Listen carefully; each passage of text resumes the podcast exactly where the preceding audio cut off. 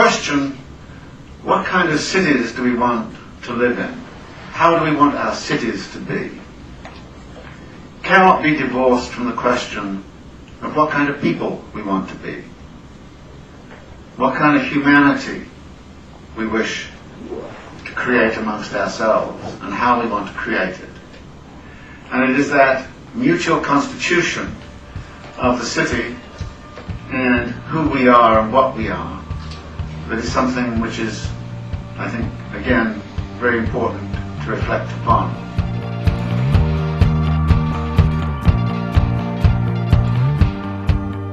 This is The City, an hour dedicated to a critical discussion of urban issues.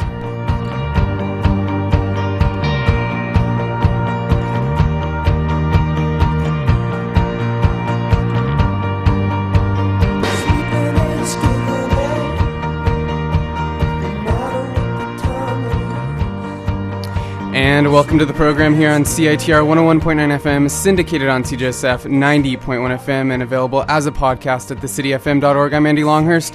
What are the conditions that have led to the current labor situation at Canada's largest port? And what is the significance of Vancouver's port within wider global supply chains? On the program, we'll be taking an in-depth look at the current labor situation involving ports, truckers, and we'll be examining the complexities of global commodity chains, ports, and the port cities just like Vancouver. That and more on the program. You're tuned into The City, an hour dedicated to critical urban discussions. Stay with us.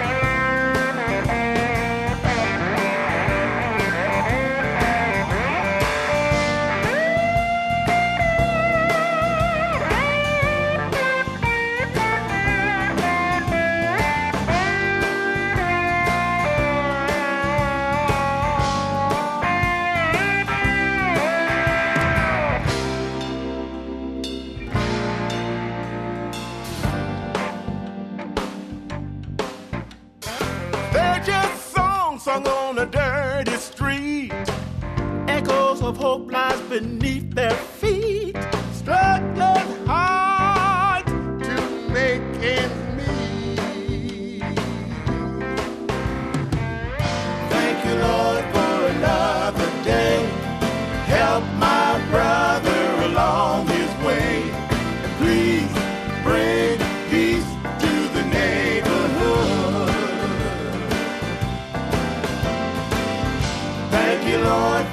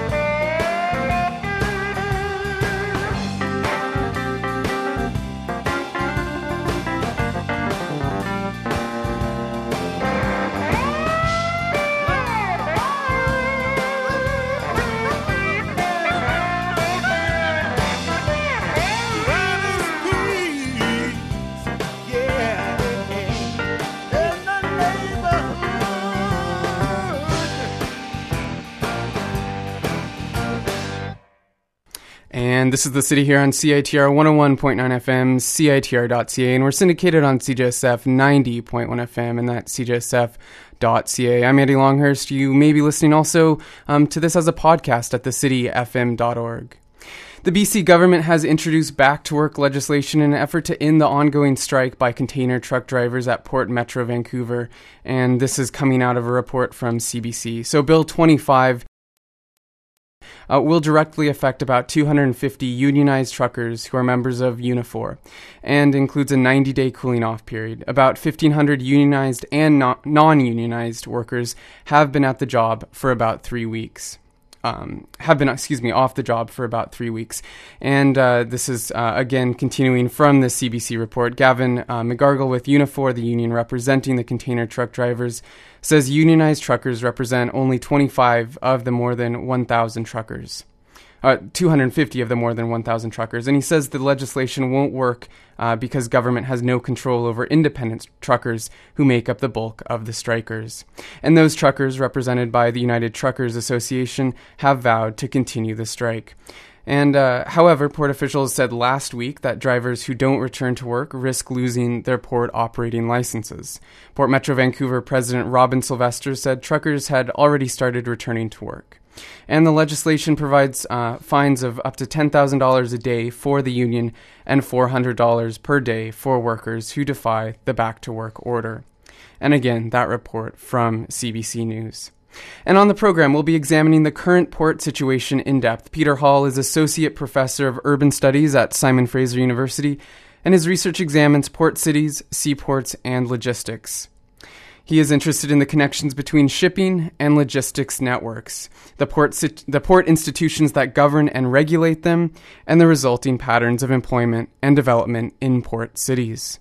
And I spoke with Peter Hall by phone on March 24th.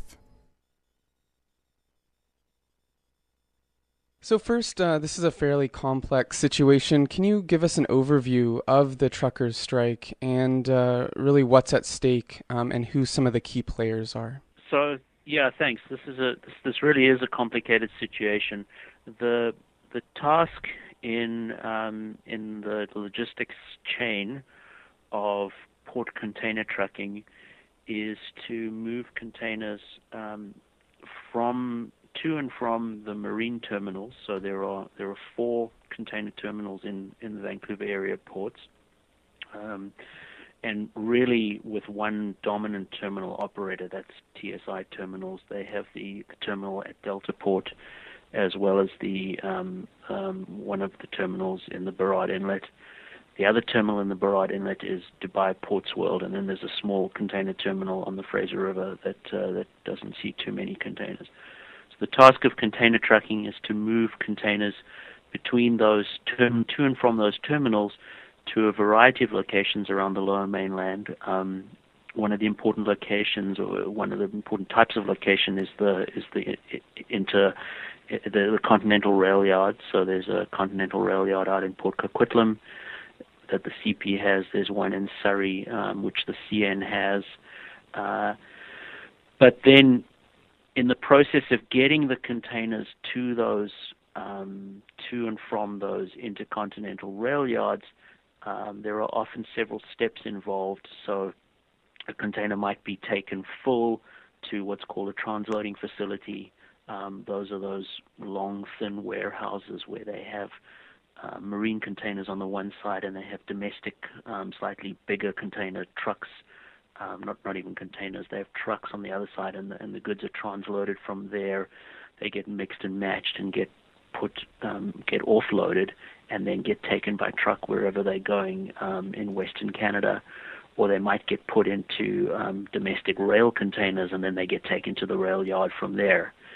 And then those empty containers get moved. They might get moved from there to an empty container depot. They might get moved from there to back to the marine terminal.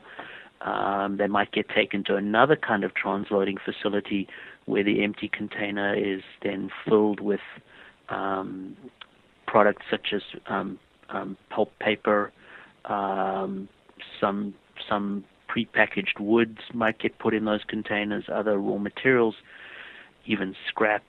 So a variety of things, grains increasingly, specialty grains, that is. So those empty containers get filled with exported, traditional raw material commodities of Canada, and then they get taken to the marine terminal again and they get exported. So port container trucking is the business of moving those containers around. And as a general kind of rule of thumb, there are about now approaching 3 million container units. That's the 20-foot equivalent unit, because most containers are bigger than 20-foot these days. Maybe there are as many as 2 million physical boxes coming in and out of the Vancouver ports, and approaching half of those, the port sometimes has, it's been quoted as saying 30% of containers leave the terminals by truck. Other numbers have it a little bit higher. Anyway, there is somewhere of the order of 1 million containers that need to be moved around the region in a year, and so that's the job that port container trucking does. Mm-hmm. There are it's a very complex industry in terms of how it's organized. There are a small number of relatively well capitalized trucking firms that have a more stable employment relationship. They might be paying as much as something in the $20 an hour range, but most container truckers are paid by the load, and it's the kind of interplay between paying by the load, where you have a lot of very small operators or even individual owner operators moving trucks, moving containers, who have had the worst who've suffered the worst in terms of falling working conditions and a labor market and an economic sector where you have so many small players really competing for container moves, and you have a relatively small number of large players who have the power in this industry. It sets up a condition where wages and working conditions have declined despite some efforts to regulate the industry, and so it's that context that I think is really that underpins the current strike that we're seeing. You sort of spoke to it, but there's an interesting dynamic here with a significant number of non-unionized truckers, and as well as unionized truckers. And I'm just wondering if you can speak more to that and potentially the history of how that came to be the case. Mm-hmm. So historically, it was a relatively highly, historically going back into the before the 1980s and before, it was a unionized job, and the Most of the people driving were regular employees. What has happened since then is that as the port has expanded and as the need for this kind of very flexible, contingent kind of action of moving these containers around has changed, increasingly there have been owner-operators who've come into the industry, and so today we have a situation where we have unionized workers who own their own trucks and who are paid as owner-operators. We have unionized workers who don't own their own trucks who are paid hourly as employees. We have non-unionized truckers who are paid hourly, might be working for small firms, where groups of owner-operators have come together to create a small firm. We have owner-operators who are independent and who are paid by the load and who are not unionized, but they are members of the United Trucking Association, which is one of the groups that's withdrawn its services. So it's not a situation that sort of neatly fits into unionized versus non-unionized. Mm-hmm. There are certainly all sorts of overlapping interests between the two groups, as well as divergent interests as well. And then the other thing to say is that this is an industry where ethnic differences are important. Probably half the port truckers are speaking Punjabi at home. And as the industry changed from a more sort of fully unionized employee type of environment, it's impossible to ignore the fact that that many of the independent operators have been immigrants, second generation, third generation. Immigrants from a particular community that have come into doing this work, and that have both because they don't have choices elsewhere, but also because of patterns of discrimination and so on at various places in the industry, have ended up with a pretty segmented kind of industry, but again those lines don't neatly break down. There of course are unionized Punjabi speaking drivers. There of course are independent operators who are Anglo-Canadians. I want to ask you, how does Port Metro Vancouver fit into all of this, and what should people know about its role in all of this? So Port Metro Vancouver is set up by the federal government with the responsibility to administer the Crown's lands in the furtherance of trade, and so that's their mandate. And they have they've tended to take a fairly terminal-centric view of the world. Which is not surprising, given that their main business is leasing land to terminal operators.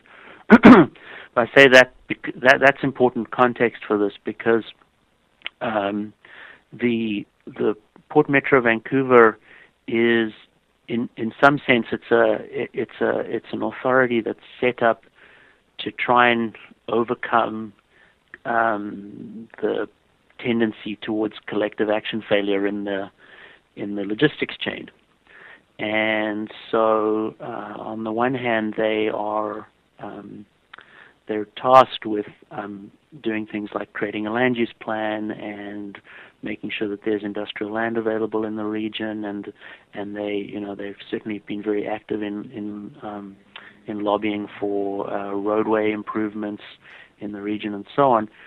They kind of became reluctant partners to the trucking industry and reluctant regulators of the trucking industry with previous disputes in 1999 and 2005, the settlement of those put them in the position where they were now responsible for some of the enforcement and regulation of those trucking settlements. So they were responsible for a couple of things. One was to set up a reservation system where only, and the way that's evolved over time is that only firms, only trucking firms are allowed to make reservations to pick up or deliver containers to the terminal. They also set up a system to license the individual trucks themselves, and so an independent owner operator can have a license to go and pick up a container. They need to have a reservation as well. So they've been put in the position of setting up this kind of regulatory mechanism. One of the allegations that I think does have some merit is that they haven't been very vigorous in enforcing that, and there's been a tendency to take the perspective of the terminal operator, which is the point that I began with, rather than sort of really be vigorous in making sure that only properly licensed, only properly registered vehicles get to the terminal, making sure that the per trip rates that were established as part of the agreement, make sure that those are fully enforced. One of the things that the port talks about is that they've set up a GPS system, which allows them to monitor how long the trucks spend waiting at the terminal. And from the perspective of the truck drivers, where that really fails is that it's only used to count the time that the truckers are waiting inside the terminal itself, or beyond the first gate, to be more precise. So the truckers spend a matter of hours. If you were to go down to the Delta Port Causeway on a normal day, you would see truckers lined up the full length of the causeway. But the GPS system doesn't count the time that they spend waiting until they get to the terminal itself. And so a perspective that was that took more of the sort of the interests of the working conditions of these truckers, as well as the sort of broader concerns about regional road space and congestion and these kind of things, would probably count waiting time differently from the way it's currently counted. So I think it's fair to say that the port is in a difficult position as the arbitrator between some very powerful interests. But I think it's also fair to say that they've tended to take more of a terminal-centric view of the world rather than a broader systems view of the world. So in your recent Vancouver Sun opinion piece, you outline an approach to addressing this current situation and speaking back to the current model. How would your proposal or the approaches that are out there seek to address this current situation, and specifically a lot of the concerns that wages are so low and that it is very difficult for a lot of these workers to make a living? Yeah. There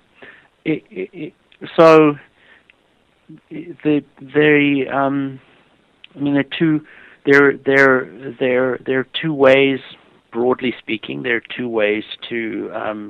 improve wages. The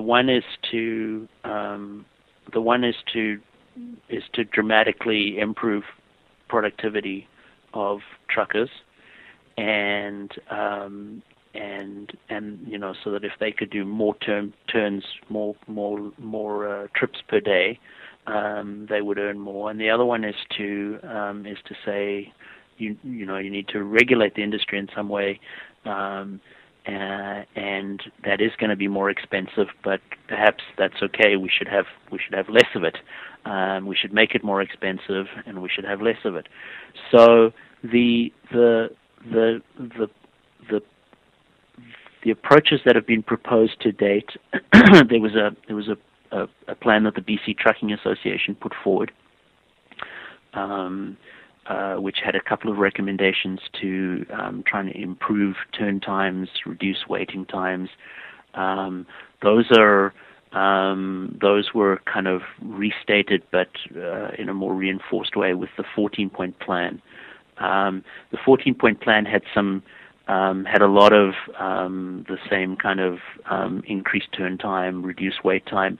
What the 14-point plan, at least in theory, proposed was some penalties for the some increased penalties, or should I say some more attention on the penalties.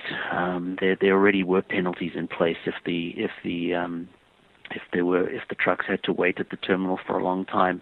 So it proposed some mechanisms to try and do that, and my view on that is that you can get quite far with those kind of mechanisms, and they do need to be part of the puzzle.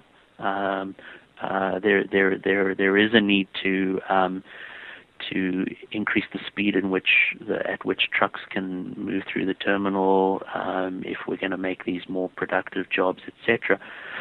At the end of the day, what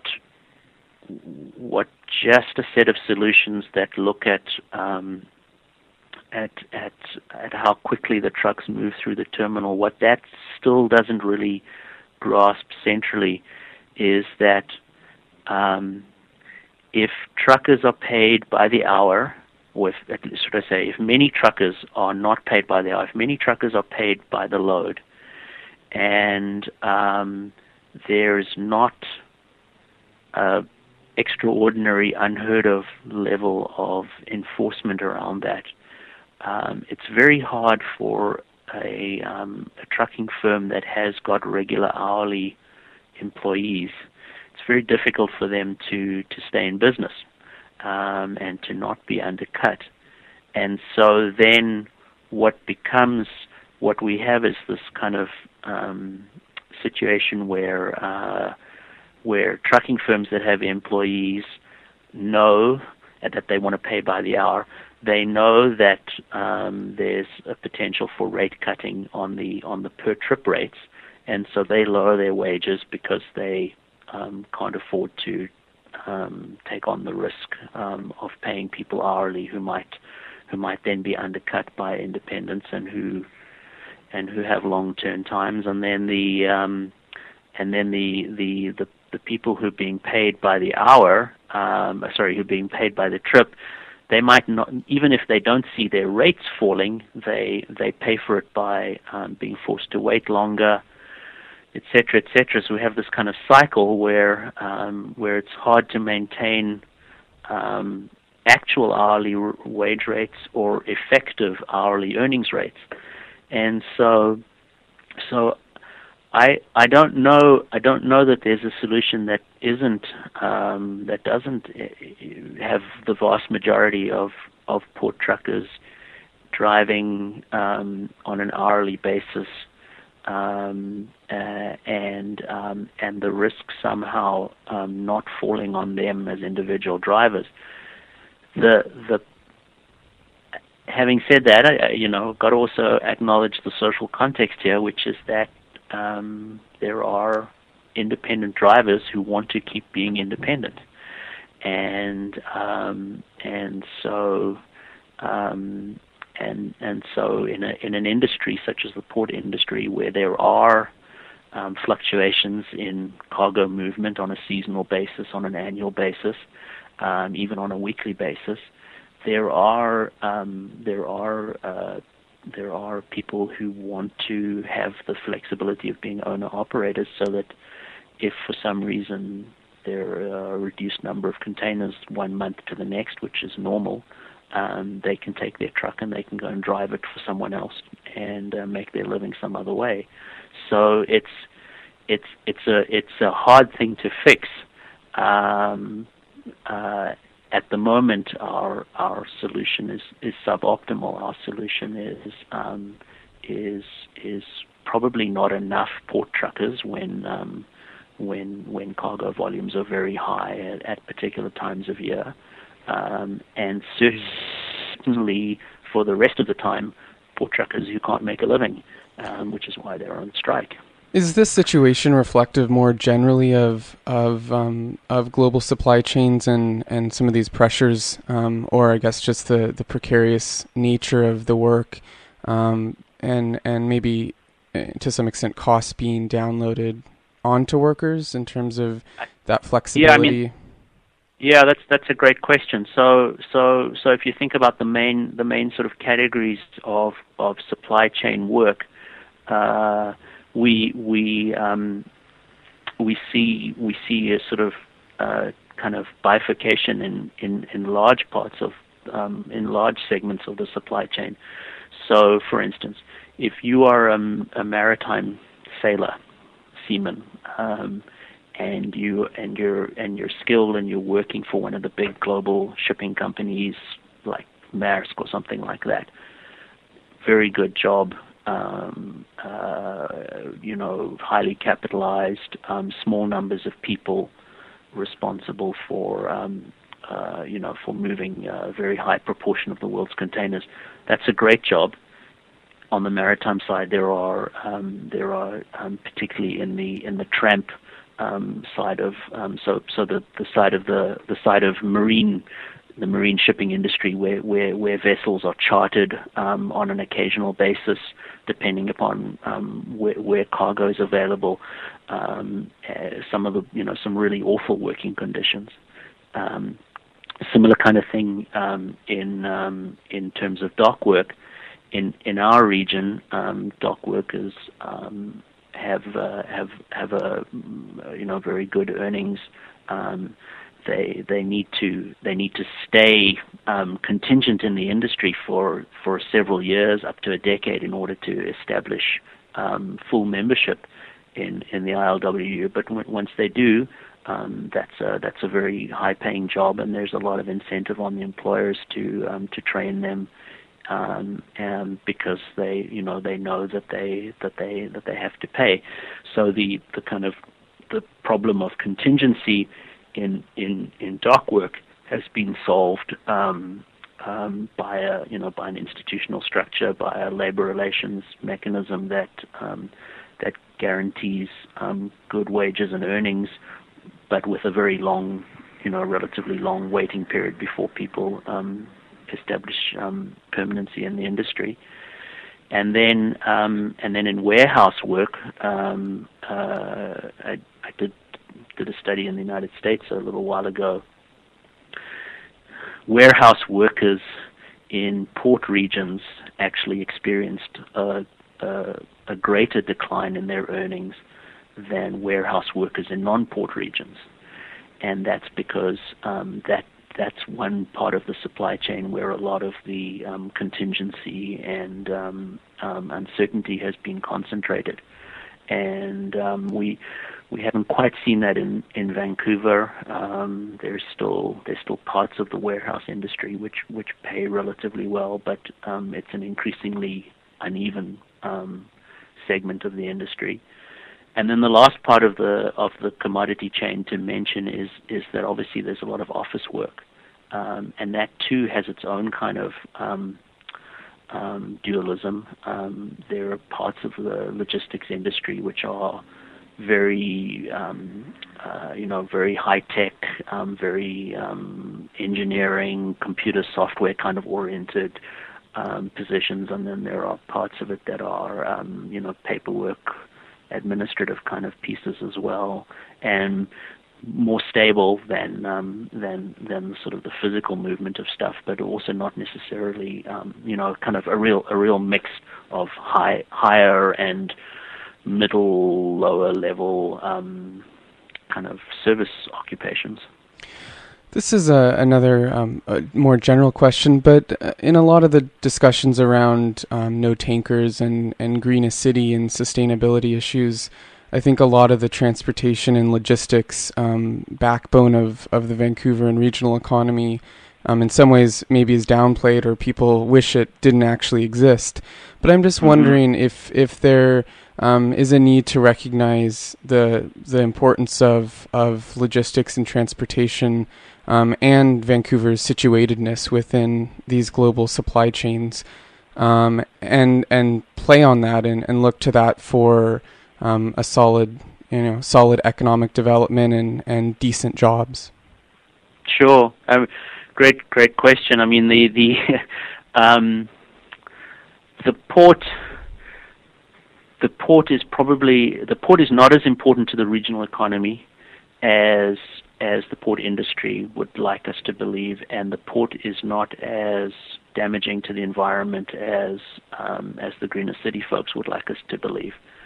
And what I mean by that is that it would be possible for the people of Vancouver to get the stuff that they want to consume without a port.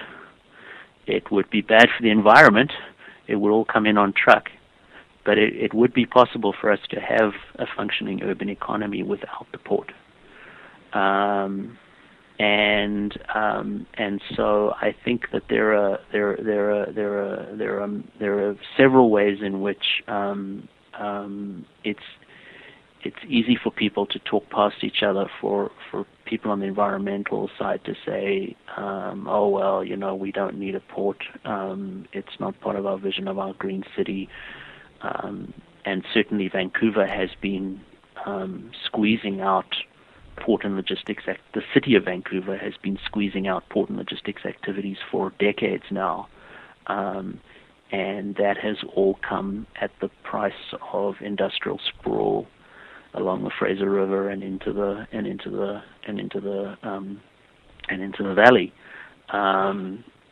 So I think it's really easy for people to ignore the fact that the greener city is still a city. It's still a site of consumption. It's still a place that has externalized some of its logistics activity onto the rest of the region. I think where the port industry I think is really blind in some of these issues is that the argument goes, well, it's important to Western Canada, it's important to Canada that we have a functioning port. That's all true, and so we should have the cheapest, biggest port we can have. And that argument ignores, alternatives. I hinted earlier that it would be okay if we had a smaller, more expensive trucking industry, and we moved more goods around the region by rail and by barge. That would be okay for the environment, and it would change the kind of impact that the port logistics industry has on the region. Mm-hmm. Lastly, and just returning to the current situation, so the BC government is set to legislate the truckers back to work. How do you foresee this affecting labor relations and the climate of negotiations going forward? I'm I'm really struggling to understand where the governments, both provincial and federal governments, are coming from on this. The 14-point plan that was put forward wasn't a radical plan. It wasn't a proposal to turn every truck driver into an employee. And the truckers were willing to sit down and talk about the 14-point plan, and for reasons I don't understand, they weren't prepared to have a conversation about it. And so there is some sort of sense that they've decided to play hard, and I'm just not sure where that gets them. You can legislate 250 unionized employee truck drivers back to work. You can't legislate 1,200 independent owner-operators back to work. Those groups are, they're fluid. People cross between those boundaries all the time. by threatening to take away people's licenses, owner-operators' licenses. If you take away an owner-operator's license, they're going to take their same truck and they're going to go and drive different routes with it. Mm-hmm. And so, what have you ended up with? You've halved the number of people who are available to work in the industry. It's going to take them a long, long time to get people back into driving. I think this is where the BC Trucking Association's in a very interesting position, because they do have member firms that drive containers around the region, but it's a relatively small proportion that are moved around the region by company-owned trucks. Are their members going to want to invest in a whole bunch of capital to buy trucks that a year from now or 2 years from now could be again undercut by a new set of owner-operators, or maybe not even a new set of owner-operators, but relatives and friends of existing owner-operators whose licenses have been taken away, and so who are going to sell their trucks on to someone else. This is not a way to stabilize the industry. This is a way to, I don't know. I'm not sure what they're trying to achieve. It just seems incredibly short-sighted to me. Mm. That you would rather legislate people back to work and threaten to take away their licenses than sit down and clarify what exactly is in the 14-point plan. It's a very strange. Mm-hmm. Certainly a very complex and fascinating situation. Is there anything that we didn't touch on that you'd like to finish with? No, I think it's just for someone like me, it's one of those moments when a piece of the global economy that's really vital becomes visible, and so I just really hope that people pay attention and take a moment to try and understand a little bit about this industry and how it affects their lives.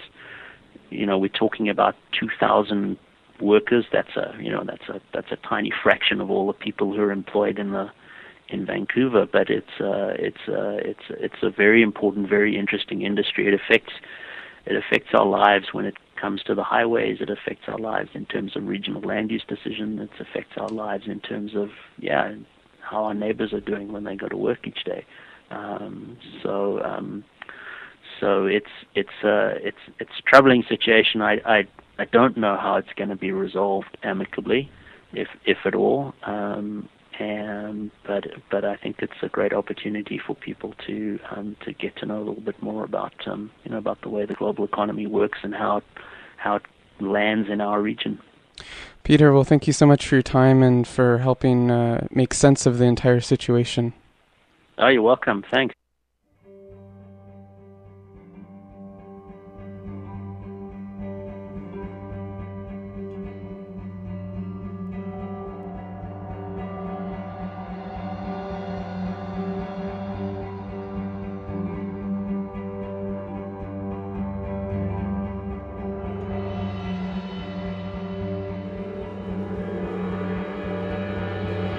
I want the glass where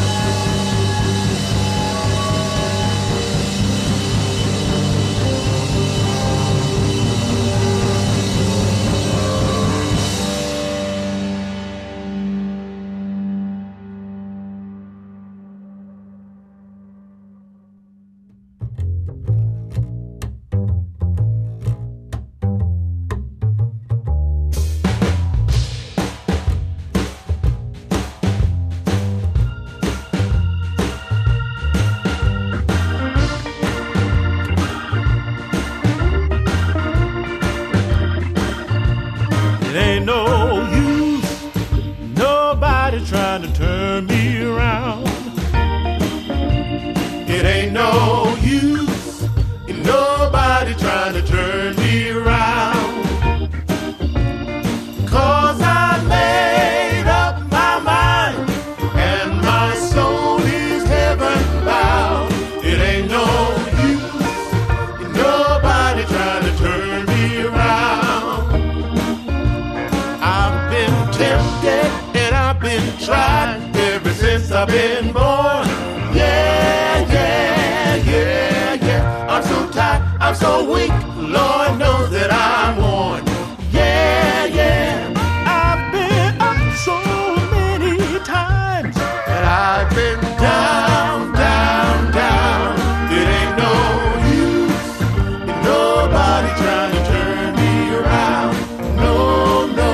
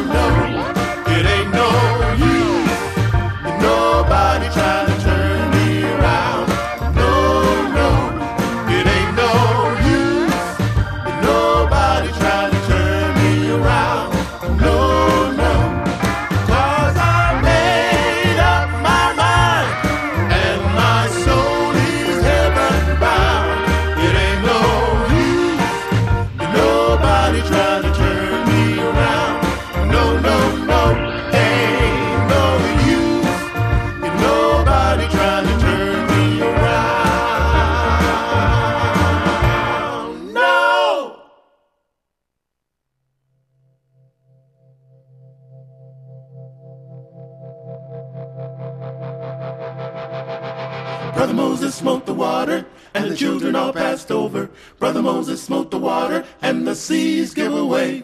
Brother Moses smote the water, and the children all passed over. Brother Moses smote the water, and the seas give away. Brother Moses smote the water, and the children all passed over. Brother Moses smote the water, and the seas gave away. Brother Moses smote the water, and the children all passed over. Brother Moses smote the water, and the seas gave away. Sister, aren't you glad that you passed that simple army? Sister, aren't you glad that the seas gave away? Sister, aren't you glad that you passed that simple army? Sister, aren't you glad that the seas gave away? Brother Moses smoked the water, and the children all passed over. Brother Moses smoked the water, and the seas gave away. Brother Moses smoked the water, and the children all passed over. Brother Moses smoked the water, and the seas gave away. Well, God called Moses to the mountain top. Brother Moses smoked the water, and the seas gave away.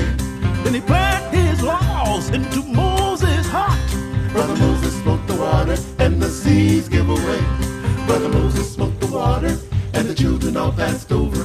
Brother Moses smoked the water, and the seas gave away. Brother Moses smoked the water, and the children all passed over. Brother Moses smoked the water, and the seas give away.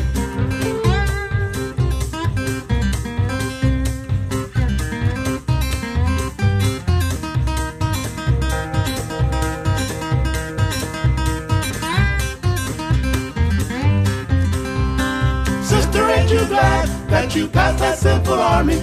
Sister, ain't you glad that the seas give away? Sister, ain't you glad that you passed that simple army? Sister, ain't you glad that the seas give away? Brother Moses smoked the water, and the children all passed over.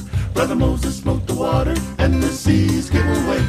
Brother Moses smoked the water, and the children all passed over. Brother Moses smoked the water, and the seas give away. Well, if you get there before I do, Brother Moses smoked the water, and the seas give away. You may look for me, cause I'm coming too. Brother Moses smoked the water, and the seas give away.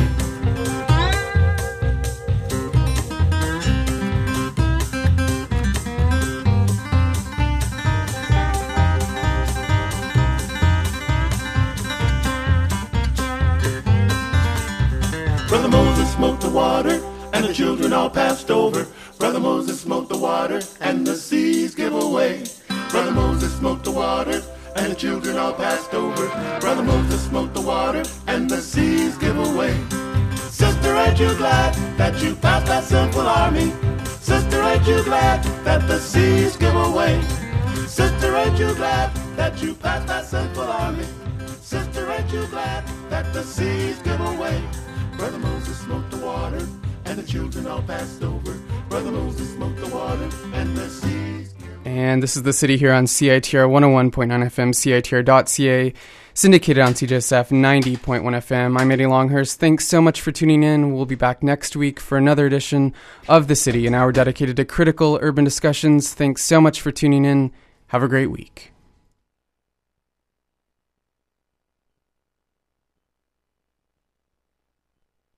On March 28th and 29th, celebrate the UBC Bookstore's new space. Join the new release party. On March 28th, enjoy breakfast with free coffee followed by UBC Bhangra, poetry,